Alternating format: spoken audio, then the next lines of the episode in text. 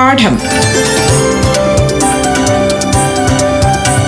വിദ്യാ കൈരളിക്ക് ഒരു മാതൃകാ പഠനമുറി. പാഠം. നമസ്കാരം പ്രിയമുള്ളവരെ. പാഠം റേഡിയോ ക്ലാസ് മുറിയിലേക്ക് ഏവർക്കും ഹൃദ്യമായ സ്വാഗതം. ഇപ്പോൾ കേരള പാഠ്യതലത്തിലെ ഏഴാം സ്റ്റാൻഡേർഡിലെ അടിസ്ഥാന ശാസ്ത്രം ക്ലാസ് കേൾക്കാം. അവതരിപ്പിക്കുന്നത് അധ്യാപികയായ അനീഷ്യ. പ്രിയപ്പെട്ട കുട്ടികൾക്ക് നമസ്കാരം. പാഠം പരിപാടിയിൽ ഇന്ന് ഏഴാം ക്ലാസ്സിലെ അടിസ്ഥാന ശാസ്ത്രത്തിലെ മൂന്നാമത്തെ യൂണിറ്റായ ആസിഡുകളും ആൽക്കലികളും ഈ പാഠഭാഗത്തിലെ അറിവുകൾ പങ്കുവയ്ക്കുന്നു. ആസിഡുകളെ തിരിച്ചറിയുന്ന വിധം ആസിഡുകളുടെ പൊതു സ്വഭാവങ്ങൾ ആസിഡുകളും ലോഹങ്ങളുമായുള്ള പ്രവർത്തനം ആസിഡുകളും കാർബണേറ്റുകളുമായുള്ള പ്രവർത്തനം എന്നിവയൊക്കെ കഴിഞ്ഞ ക്ലാസ്സുകളിൽ ചർച്ച ചെയ്യുകയുണ്ടായി. ആസിഡുകൾ കാർബണേറ്റുകളുമായി പ്രവർത്തിക്കുമ്പോൾ കാർബൺ ഡൈ ഓക്സൈഡ് ഉണ്ടാകും. കാർബൺ ഡൈ ഓക്സൈഡ് തീ കെടുത്തുന്ന വാതകമാണ്. ഇതിനെ തുടർന്ന് നമുക്ക് അഗ്നിശമനിയുടെ പ്രവർത്തന തത്വം ഒന്ന് പരിശോധിക്കാം. ഇതിനു വേണ്ടി ഒരു ചെറിയ തോതിലുള്ള അഗ്നിശമനി നമുക്ക് നിർമ്മിക്കുകയും ആവാം. അതിനുവേണ്ടി ആവശ്യമായ വസ്തുക്കൾ വിനാഗിരി അപ്പക്കാരം പ്ലാസ്റ്റിക് ബോട്ടിൽ പ്ലാസ്റ്റിക് ട്യൂബ് മെഴുകുതിരി എന്നിവയാണ്. പ്ലാസ്റ്റിക് ബോട്ടിലിന്റെ അടപ്പിൽ വായു കടക്കാത്ത വിധം ട്യൂബ് ഉറപ്പിക്കുക. ബോട്ടിലിൽ പകുതിയോളം വിനാഗിരി എടുക്കുക. ഒരു കടലാസിൽ അപ്പക്കാരം പൊതിഞ്ഞെടുത്ത് വിനാഗിരിയിലേക്ക് വീഴാത്ത വിധം ബോട്ടിലിന്റെ മുകൾ ഭാഗത്ത് ട്യൂബിൽ കെട്ടിത്തൂക്കുക. ബോട്ടിൽ നന്നായി അടയ്ക്കുക. ബോട്ടിൽ നന്നായി കുലുക്കി അപ്പക്കാരം വിനാഗിരിയിലേക്ക് വീഴാൻ അനുവദിക്കണം. അപ്പക്കാരം എന്ന് പറയുമ്പോൾ സോഡിയം ബൈകാർബണേറ്റ് സോഡാ പൊടി എന്നും ഇത് അറിയപ്പെടാറുണ്ട്. ബോട്ടിലിൽ നിന്ന് വരുന്ന വാതകം കത്തുന്ന മെഴുകുതിരിയുടെ നേരെ പിടിക്കുക. മെഴുകുതിരി അണയുന്നതായി കാണാം. വിനാഗിരി അസറ്റിക് ആസിഡ് ആണെന്ന് നിങ്ങൾക്കറിയാമല്ലോ. സോഡിയം ബൈകാർബണേറ്റ് ആണ് അപ്പക്കാരം ഇവ തമ്മിൽ പ്രവർത്തിക്കുമ്പോൾ കാർബൺ ഡൈ ഓക്സൈഡ് വാതകമുണ്ടാകുന്നു. അഗ്നിശമനി പ്രവർത്തിക്കുന്നത് ഈ തത്വം ഉപയോഗിച്ചാണ്. വലിയ വലിയ കെട്ടിടങ്ങളിലും മറ്റുമൊക്കെ തീപിടുത്തം ഉണ്ടാകുമ്പോൾ തീയെ അണയ്ക്കുവാൻ വേണ്ടി ഉപയോഗിക്കുന്നതാണ് അഗ്നിശമനി. ഇത്തരം യന്ത്രങ്ങൾ നിങ്ങൾ പല വലിയ ഷോപ്പിംഗ് മാളുകളിലും അതുപോലെ തന്നെ തിയേറ്ററുകളിലും ഒക്കെ കണ്ടിട്ടുണ്ടാവും. സ്കൂളുകളിലും ഇവ ഒരെണ്ണം നൽകാറുണ്ട്. ഇത്തരത്തിലുള്ള അഗ്നിശമനിയുടെ ഒരു ചെറിയ മാതൃകയാണ് നമ്മൾ ഇവിടെ നിർമ്മിച്ചത്. ആസിഡുകളും കാർബണേറ്റുകളുമായുള്ള പ്രവർത്തനത്തിന്റെ ഫലമായി കാർബൺ ഡൈ ഓക്സൈഡ് എന്ന തീ കെടുത്തുന്ന വാതകം ഉണ്ടാകുന്നു എന്ന തത്വം അനുസരിച്ച് പ്രവർത്തിക്കുന്നവയാണ് അഗ്നിശമനികൾ. അതുപോലെ തന്നെ കോഴിമുട്ടയുടെ ഒരു മാജിക് നിങ്ങൾക്ക് വേണമെങ്കിൽ വീടുകളിൽ ചെയ്തു നോക്കാവുന്നവയാണ്. ബീക്കറിനുള്ളിൽ ഒരു കോഴിമുട്ട വയ്ക്കുക. ഒരു ഗ്ലാസ് ആയാലും മതി. ബീക്കർ നിറയെ അഥവാ ഗ്ലാസ് നിറയെ വിനാഗിരി എടുക്കുക. കോഴിമുട്ട മുകളിലേക്ക് വന്ന ശേഷം താഴേക്ക് പോകുന്നു. ഈ പ്രവർത്തനം ആവർത്തിച്ചുകൊണ്ടേയിരിക്കും. അതായത് ബീക്കറിനുള്ളിൽ എടുത്ത വിനാഗിരി അസറ്റിക് ആസിഡ് ആണെന്ന് അറിയാമല്ലോ മുട്ടത്തോടിലെ കാർബണേറ്റ് ആസിഡുമായി പ്രവർത്തിച്ച് കാർബൺ ഡയോക്സൈഡ് ഉണ്ടാവുകയും മുട്ടയുടെ ഉപരിതലത്തിൽ കാർബൺ ഡൈ ഓക്സൈഡ് നിറഞ്ഞു നിൽക്കുകയും ചെയ്യുന്നത് കൊണ്ടാണ് കോഴിമുട്ട ഉയരുന്നത്. മുകളിലെത്തുമ്പോൾ കാർബൺ ഡൈ ഓക്സൈഡ് മുട്ടയുടെ ഉപരിതലത്തിൽ നിന്ന് പുറത്തേക്ക് പോകുന്നതിനാൽ കോഴിമുട്ട താഴുന്നു.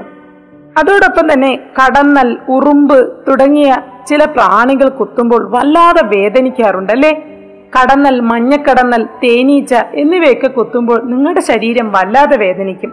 ഇതിനൊക്കെ കാരണം ഉറുമ്പ് കടിക്കുമ്പോൾ അല്പം ഫോമിക് ആസിഡ് നമ്മുടെ ശരീരത്തിലേക്ക് പ്രവേശിക്കുന്നു. അതാണ് ഉറുമ്പ് കടിക്കുമ്പോഴുള്ള വേദനയ്ക്ക് കാരണം.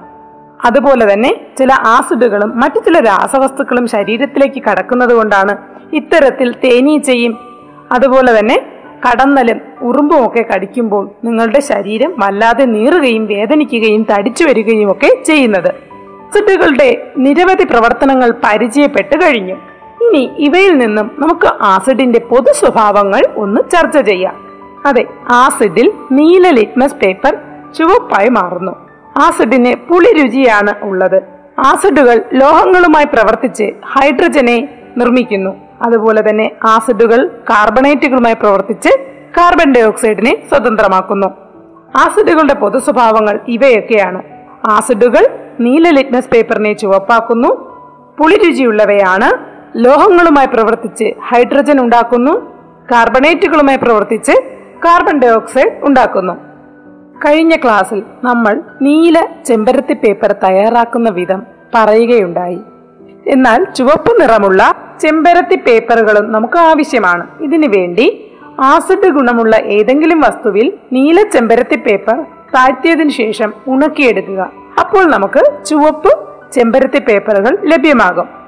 ചുവപ്പ് ചെമ്പരത്തി പേപ്പറുകളും ചുവന്ന ലിറ്റ്മസ് പേപ്പറുകളും ഉപയോഗിച്ച് ചില പരീക്ഷണങ്ങൾ ചെയ്തു നോക്കാം.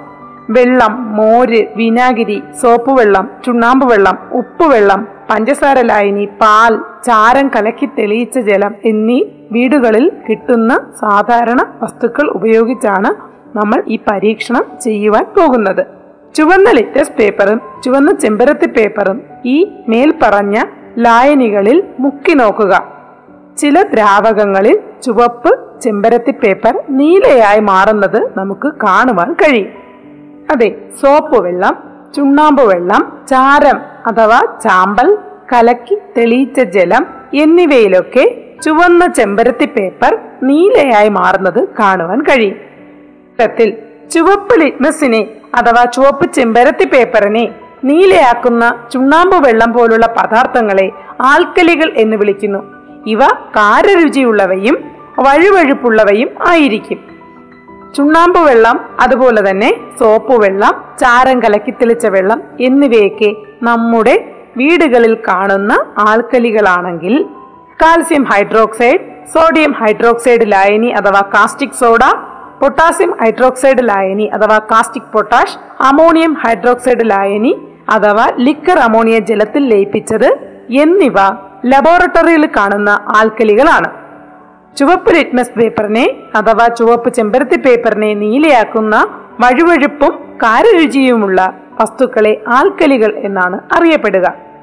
ആസിഡുകളെ തിരിച്ചറിയുവാൻ നീല ലിറ്റ്മസ് പേപ്പറും അതുപോലെ ആൽക്കലികളെ തിരിച്ചറിയുവാൻ ചുവന്ന ലിറ്റ്മസ് പേപ്പറും മാത്രമല്ല മറ്റു പല വസ്തുക്കളും ആസിഡുകളെയും ആൽക്കലികളെയും തിരിച്ചറിയുവാൻ വേണ്ടി നമുക്ക് ഉപയോഗിക്കുവാൻ കഴിയും. മഞ്ഞൾ പുരണ്ട വസ്ത്രങ്ങൾ സോപ്പ് ഉപയോഗിച്ച് കഴുകുമ്പോൾ ആ ഭാഗത്ത് ചുവപ്പ് നിറം നിങ്ങൾ ശ്രദ്ധിച്ചിട്ടുണ്ടാവും. അതായത് സോപ്പ് എന്ന ആൽക്കലിയുമായി മഞ്ഞൾ കലരുമ്പോൾ മഞ്ഞൾ പുരണ്ട ഭാഗം ചുവപ്പായി മാറുന്നു. അതിൽ നിന്നും സോപ്പ് ഒരു ആൽക്കലിയാണെന്ന് നമുക്ക് മനസ്സിലാക്കുവാൻ കഴിയുന്നു. ഇതുപോലെ ആൽക്കലി അടങ്ങിയ അല്ലെങ്കിൽ ആൽക്കലി ആയിട്ടുള്ള വസ്തുക്കളിൽ മഞ്ഞൾ പുരളുമ്പോൾ ആ മഞ്ഞൾ പുരണ്ട ഭാഗം ചുവപ്പായി മാറുന്നത് നമുക്ക് കാണുവാൻ കഴിയും. ഇത്തരത്തിൽ നിറം മാറ്റത്തിലൂടെ ആസിഡുകളെയും ആൽക്കലികളെയും തിരിച്ചറിയുവാൻ സഹായിക്കുന്ന പദാർത്ഥങ്ങളാണ് സൂചകങ്ങൾ. മഞ്ഞൾ ചെമ്പരത്തിപ്പൂവ് ബീട്രൂട്ട് തുടങ്ങിയ ധാരാളം സസ്യഭാഗങ്ങൾ സൂചകങ്ങളായി ഉപയോഗിക്കാവുന്നവയാണ്. ലിറ്റ്മസ് പേപ്പർ ലബോറട്ടറിയിൽ ഉപയോഗിക്കുന്ന ഒരു സൂചകമാണ്. ഇതോടൊപ്പം ലിറ്റ്മസ് പേപ്പർ കൂടാതെ ലബോറട്ടറിയിൽ ഉപയോഗിക്കുന്ന ആൽക്കലിയെ തിരിച്ചറിയുന്ന സൂചകമാണ് ഫിനോപ്തലീൻ. ഫിനോപ്തലീൻ ആൽക്കലിയിൽ പിങ്ക് നിറമായി മാറുന്നു. ഫിനോഫ്തലീൻ സാധാരണഗതിയിൽ വെള്ള നിറമുള്ള അതായത് നിറമില്ലാത്ത ദ്രാവകമാണ്. എന്നാൽ ആൽക്കലിയിൽ കടുത്ത പിങ്ക് നിറം അല്ലെങ്കിൽ പർപ്പിൾ നിറമാണ് ഫിനോഫ്തലിൻ കാണിക്കുന്നത്. അതോടൊപ്പം തന്നെ ആസിഡുകളെ തിരിച്ചറിയുന്നതിന് വേണ്ടി ലബോറട്ടറിയിൽ ഉപയോഗിക്കുന്ന മറ്റൊരു സൂചകമാണ് മീഥൈൽ ഓറഞ്ച്. ഇത് ഓറഞ്ച് നിറത്തിലെ ഒരു ദ്രാവകമാണ്. എങ്കിൽ പോലും ആസിഡുകളിൽ ചേർക്കുമ്പോൾ ഇളം പിങ്ക് നിറവും ആൽക്കലിയിൽ ഇളം മഞ്ഞ നിറവുമായി മാറുന്നു. അതെ ആസിഡിനും ആൽക്കലിക്കും ഒരുപോലെ ഉപയോഗിക്കാവുന്ന ഒരു സൂചകമാണ് മീതയിൽ ഓറഞ്ച്.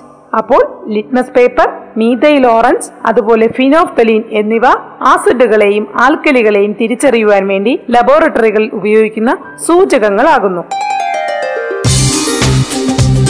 പാഠം. വിദ്യാ കൈരളിക്ക് ഒരു മാതൃകാ പഠനമുറി.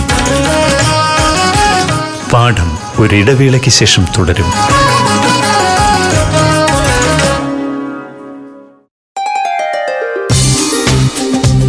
പാഠം. വിദ്യാ കൈരളിക്ക് ഒരു മാതൃകാ പഠനമുറി. പാഠം തുടരുന്നു.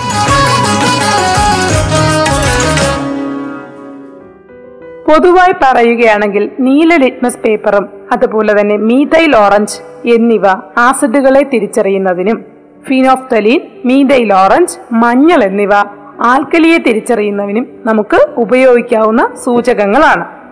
രാസവസ്തുക്കൾ കാണിച്ചു തരുന്ന മാജിക്കുകളുടെ ലോകം അവസാനിക്കുന്നില്ല.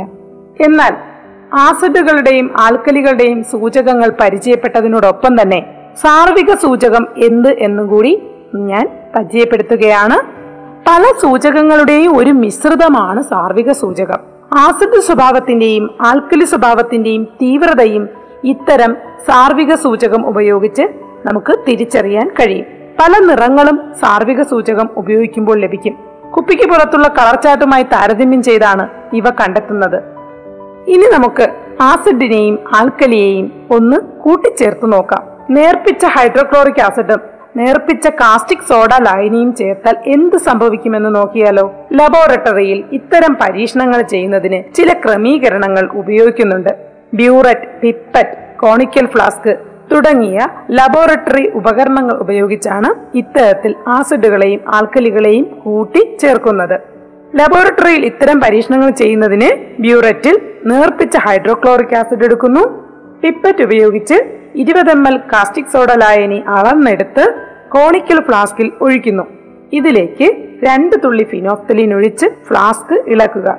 രണ്ട് തുള്ളി ഫിനോഫ്തലിൻ ഒഴിക്കുന്നത് കാസ്റ്റിക് സോഡ ലായനിയുടെ ആൽക്കലി സ്വഭാവം കാണിക്കുന്നതിന് വേണ്ടിയാണ്. തീർച്ചയായും കാസ്റ്റിക് സോഡ ലായനി പിങ്ക് നിറം കാണിക്കുന്നു. ബ്യൂററ്റിന്റെ ടാപ്പിന് താഴെ കോണിക്കൽ ഫ്ലാസ്ക് വയ്ക്കുക. ബ്യൂററ്റിന്റെ അടപ്പ് അല്പം തുറന്ന് അതിൽ നിറച്ചിരിക്കുന്ന ആസിഡ് തുള്ളി തുള്ളികളായി കോണിക്കൽ ഫ്ലാസ്കിൽ വീഴ്ത്തുക. കോണിക്കൽ ഫ്ലാസ്ക് ഇതേ സമയം ഇളക്കിക്കൊണ്ടേയിരിക്കണം.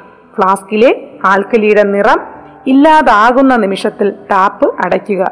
മിക്കവാറും ഒറ്റ ഡ്രോപ്പിൽ ആയിരിക്കും. അവസാനത്തെ ഒറ്റ ഡ്രോപ്പിലായിരിക്കും ഒറ്റ തുള്ളിയിലായിരിക്കും കോണിക്കൽ ഫ്ലാസ്കിലെ പിങ്ക് നിറം അപ്രത്യക്ഷമാവുക. അതുകൊണ്ട് തന്നെ വളരെയധികം ശ്രദ്ധിച്ച് തുള്ളി തുള്ളിയായി വേണം ബ്യൂററ്റിൽ നിന്നും ആസിഡ് കോണിക്കൽ ഫ്ലാസ്കിലെ ആൽക്കലിയിലേക്ക് ചേർക്കുവാൻ. വളരെയേറെ ശ്രദ്ധയും കൈയടക്കവും വേണ്ട ഒരു പരീക്ഷണമാണിത് മാജിക് പോലെ. കോണിക്കൽ ഫ്ലാസ്കിലെ നിറമില്ലാതായ ലായനിക്ക് ആസിഡിന്റെയോ ആൽക്കലിയുടെയോ ഗുണങ്ങൾ ഉണ്ടാകില്ല. ഇനി ആസിഡിന്റെയോ ആൽക്കലിയുടെയോ ഗുണങ്ങൾ ഉണ്ടോ എന്ന് നീലയും ചുവപ്പും ലിറ്റ്മസ് പേപ്പർ മാറി മാറി ഉപയോഗിച്ച് കണ്ടെത്താവുന്നതാണ്. എന്തായിരിക്കും ഇവിടെ സംഭവിച്ചിട്ടുണ്ടാവുക? നിർവീരീകരണം അഥവാ ന്യൂട്രലൈസേഷൻ എന്ന പ്രക്രിയയാണ് ഇവിടെ സംഭവിക്കുന്നത്. ആസിഡും ആൽക്കലിയും നിശ്ചിത അളവിൽ കൂടിച്ചേരുമ്പോൾ ആസിഡിന്റെയും ആൽക്കലിയുടെയും ഗുണങ്ങൾ നഷ്ടപ്പെടുകയും ലവണവും അതായത് സോൾട്ട് ലവണവും ജലവും ഉണ്ടാവുകയും ചെയ്യുന്നു. ഈ പ്രവർത്തനമാണ് നിർവീരീകരണം ആസിഡ് പ്ലസ് ആൽക്കലി ഗീവ്സ് ലവണം പ്ലസ് ജലം. അതായത് ആസിഡും ആൽക്കലിയും കൂടി ചേരുമ്പോൾ ലവണം അഥവാ ഉപ്പ് അഥവാ സോൾട്ട് ഒപ്പം ജലവും ലഭിക്കുന്നു. ഇതിനെ നമ്മൾ നിർവീരീകരണം എന്നാണ് പറയുന്നത്. ആസിഡുകളുടെയും ആൽക്കലികളുടെയും പൊതു സ്വഭാവം നമുക്കൊന്ന് വിലയിരുത്തി നോക്കിക്കഴിഞ്ഞാൽ ആസിഡുകൾ നീല ലിറ്റ്മസിനെ ചുവപ്പാക്കുന്നു. എന്നാൽ ആൽക്കലികളോ അതിന് പൂരകമായി ചുവന്ന ലിറ്റ്മസിനെ നീലയാക്കുന്നു. പുളിരുചി ഉള്ളവയാണ് ആസിഡുകൾ. എന്നാൽ ആൽക്കലികൾ കാരരുചി ഉള്ളവയാണ്. നാശക സ്വഭാവം കാണിക്കുന്നവയാണ് ആസിഡുകൾ. ആൽക്കലികളും ഏകദേശം നാശ സ്വഭാവം കാണിക്കുന്നവ തന്നെയാണ്. ലോഹങ്ങളുമായി പ്രവർത്തിക്കുമ്പോൾ ഹൈഡ്രജൻ ഉൽപ്പാദിപ്പിക്കുന്നു ആസിഡുകൾ. എന്നാൽ ആൽക്കലികൾ വഴുവഴുപ്പുള്ളവയാണ് ബേസുകളുടെ ജലീയ ലായനികളാണ്. കാർബണേറ്റുകളുമായി പ്രവർത്തിക്കുമ്പോൾ കാർബൺ ഡൈ ഓക്സൈഡ് ഉൽപ്പാദിപ്പിക്കുന്നവയാണ് ആസിഡുകൾ. ലോഹങ്ങളുടെ ഓക്സൈഡുകളോ ഹൈഡ്രോക്സൈഡുകളോ ആണ് ആൽക്കലികൾ. ഹൈഡ്രജൻ ഒരു പൊതുഘടകമാണ് എല്ലാ ആസിഡുകളിലും. ഈ ആസിഡുകളും ആൽക്കലികളും മണ്ണിലടങ്ങിയിട്ടുണ്ട്. ഒരു ഉദാഹരണത്തിന് ഹൈഡ്രാഞ്ചിയ പോലുള്ള പൂക്കൾ പല നിറത്തിൽ കാണുന്നത് നിങ്ങൾക്കറിയാം. ഒരു ചെടിയിൽ തന്നെ നേരിയ നിറവ്യത്യാസമുള്ള പൂക്കൾ ഹൈഡ്രാഞ്ചിയിൽ കാണപ്പെടാറുണ്ട്. പൊതുവെ ആസിഡ് സ്വഭാവം ഉള്ള മണ്ണിൽ നീല നിറത്തിൽ ഹൈഡ്രാഞ്ചിയ കാണപ്പെടുമ്പോൾ ആൽക്കലി സ്വഭാവമുള്ള മണ്ണിൽ പിങ്ക് നിറത്തിലും നിർവീര്യമായ മണ്ണിൽ ക്രീം നിറത്തിലും കാണപ്പെടുന്നു. മണ്ണിൽ അലുമിനിയത്തിന്റെ അളവിലുള്ള വ്യത്യാസവും ഈ നിറമാറ്റത്തിന് കാരണമാകുന്നു. ഒരു ഇടത്തെ മണ്ണ് പരിശോധിക്കുന്നതിന് അവിടെ ഒരു ഹൈഡ്രാഞ്ചിയ നട്ടാൽ മതിയാകും. ഹൈ പൊതുവെ ആസക്തി സ്വഭാവമുള്ള മണ്ണിലാണ് ഹൈഡ്രാഞ്ചിയ നിൽക്കുന്നതെങ്കിൽ നീല നിറത്തിലുള്ള പൂക്കൾ ഉണ്ടായിരിക്കും. ആൽക്കലി സ്വഭാവമുള്ള മണ്ണിലാണെങ്കിൽ പിങ്ക് നിറത്തിലുള്ള പൂക്കളും നിർവീര്യമായിട്ടുള്ള ആസിഡും ആൽക്കലിയും തുല്യ അളവിലെടുത്ത് നിർവീര്യമായിട്ടുള്ള മണ്ണാണ് അവിടെയെങ്കിൽ. അത്തരത്തിലുള്ള മണ്ണിൽ വളരുന്ന ഹൈഡ്രാഞ്ചിയ പൂക്കൾ ക്രീം നിറത്തിലും കാണപ്പെടുന്നു. കേരളത്തിലെ മണ്ണ് പൊതുവെ ആസിഡ് സ്വഭാവം ഉള്ളതാണ്. ആൽക്കലി സ്വഭാവമുള്ള കുമ്മായം മണ്ണിൽ ചേർക്കുന്നത് മണ്ണിന്റെ അസിഡിറ്റിയെ കുറയ്ക്കുവാൻ സഹായകമാകും. തെങ്ങിന്റെ തടത്തിലും മറ്റും കുമ്മായം ചേർക്കുന്നത് നിങ്ങൾ കണ്ടിട്ടുണ്ടാകും അല്ലെങ്കിൽ നിരീക്ഷണത്തിലൂടെ കണ്ടെത്തുക. മണ്ണിന്റെ ആസിഡ് സ്വഭാവം ക്രമീകരിക്കുന്നതിന് വേണ്ടിയാണ് ആൽക്കലി സ്വഭാവമുള്ള കുമ്മായം മണ്ണിൽ ചേർക്കുന്നത്. അതുപോലെ തന്നെ ഒരു വസ്തുവിന് ആസിഡ് സ്വഭാവമുള്ളതാണോ ആൽക്കലി സ്വഭാവമുള്ളതാണോ എന്ന് പരിശോധിച്ചറിയുന്നതിന് പി എച്ച് പേപ്പർ ഉപയോഗിക്കുന്നു. പി എച്ച് മൂല്യം ഏഴ് എന്നത് നിർവീര വസ്തുവിനെയാണ് സൂചിപ്പിക്കുന്നത്. പി എച്ച് കാർഡിൽ അഥവാ പി എച്ച് പേപ്പറിൽ ഒന്നു മുതൽ ഏഴ് വരെയുള്ള അക്കങ്ങൾ വിവിധ കളർ കോഡുകളാൽ നിർവചിച്ച് നൽകിയിരിക്കുന്ന പ്രത്യേക രീതിയിൽ തയ്യാർ ചെയ്ത പേപ്പറുകളാണ് ഈ പേപ്പറിൽ മൂല്യം ഒന്നു മുതൽ ഏഴ് വരെ അടയാളപ്പെടുത്തിയിരിക്കുന്നു. ഇതിൽ പി എച്ച് മൂല്യം ഏഴ് എന്നത് നിർവീര്യ വസ്തുവിനെയാണ് സൂചിപ്പിക്കുന്നത്. അതായത് ആസിഡോ ആൽക്കലിയോ അല്ല എന്നർത്ഥം.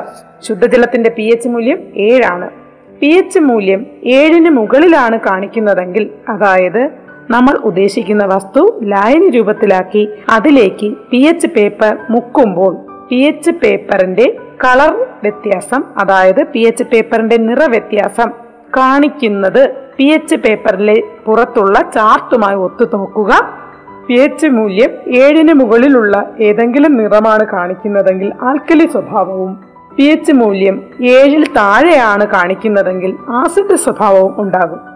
പി എച്ച് പേപ്പർ ഒരു ലായനിയിൽ മുക്കുമ്പോഴുണ്ടാകുന്ന നിറവ്യത്യാസം കളർ ചാർട്ടുമായി താരതമ്യം ചെയ്താണ് ആ ലായനി അസിഡ് സ്വഭാവമുള്ളതാണോ ആൽക്കലി സ്വഭാവമുള്ളതാണോ എന്ന് കണ്ടെത്തുന്നത്. ഒന്നു മുതൽ ഏഴ് വരെ നമ്പർ അടയാളപ്പെടുത്തിയ P H chart P H പേപ്പറുകൾക്കൊപ്പം എപ്പോഴും ലഭിക്കാറുണ്ട്.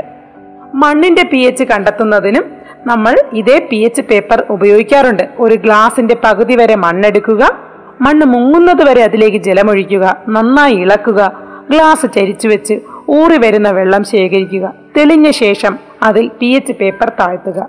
പി എച്ച് പേപ്പറിലെ നിറവ്യത്യാസം കളർ ചാർട്ടുമായി താരതമ്യം ചെയ്താണ് ഒരു പ്രദേശത്തെ മണ്ണിന്റെ പി എച്ച് മൂല്യം കണ്ടെത്തുന്നത്.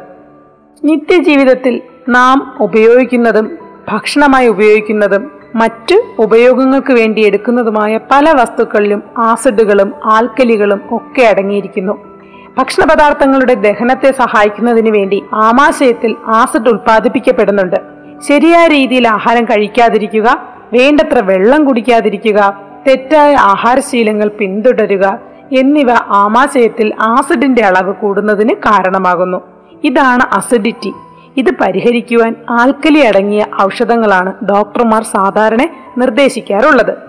നിത്യജീവിതത്തിൽ ആസിഡുകൾ നിരവധി സന്ദർഭങ്ങളിൽ നമ്മൾ ഉപയോഗിക്കാറുണ്ട് ഒപ്പം ആൽക്കലികളും. വിനാഗിരി അച്ചാറുകളിലും മറ്റ് ഭക്ഷ്യവസ്തുക്കൾ ഉപയോഗിക്കുന്ന ആസിഡാണ്.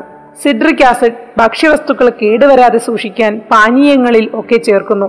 നൈട്രിക് ആസിഡ് സൾഫ്യൂരിക് ആസിഡ് തുടങ്ങിയവയൊക്കെ ലബോറട്ടറികളിൽ രാസവളം പെയിന്റ് ഡൈ എന്നിവയുടെ നിർമ്മാണം സൾഫ്യൂരിക് ആസിഡ് മോട്ടോർ വാഹനങ്ങളിലെ ബാറ്ററിയുടെ നിർമ്മാണത്തിന് ഉപയോഗിക്കുന്നു. അതുപോലെ തേയിലയിൽ അടങ്ങിയിരിക്കുന്ന ആസിഡാണ് ടാനിക് ആസിഡ് ഇവ മഷി തുകൽ എന്നിവയുടെ നിർമ്മാണത്തിന് ഉപയോഗിക്കുന്നു. ആൽക്കലികളോ സോപ്പ് നിർമ്മാണം ഡിറ്റർജന്റ് സെറാമിക് ഉൽപ്പന്നങ്ങൾ വ്യാവസായിക ആവശ്യങ്ങൾ മലിനജല ശുദ്ധീകരണം എന്നിവയൊക്കെ ആൽക്കലിയുടെ സഹായത്തോടെയാണ് നിർവഹിക്കുന്നത്. ഈ പാഠഭാഗം ഇവിടെ അവസാനിക്കുന്നു. കൂടുതൽ അറിവുകളും വിശേഷങ്ങളുമായി അടുത്ത പാഠം പരിപാടിയിലൂടെ വീണ്ടും കണ്ടുമുട്ടാം. അതുവരേക്ക് നന്ദി നമസ്കാരം. പാഠം. വിദ്യാ കൈരളിക്ക് ഒരു മാതൃകാ പഠനമുറി. പാഠം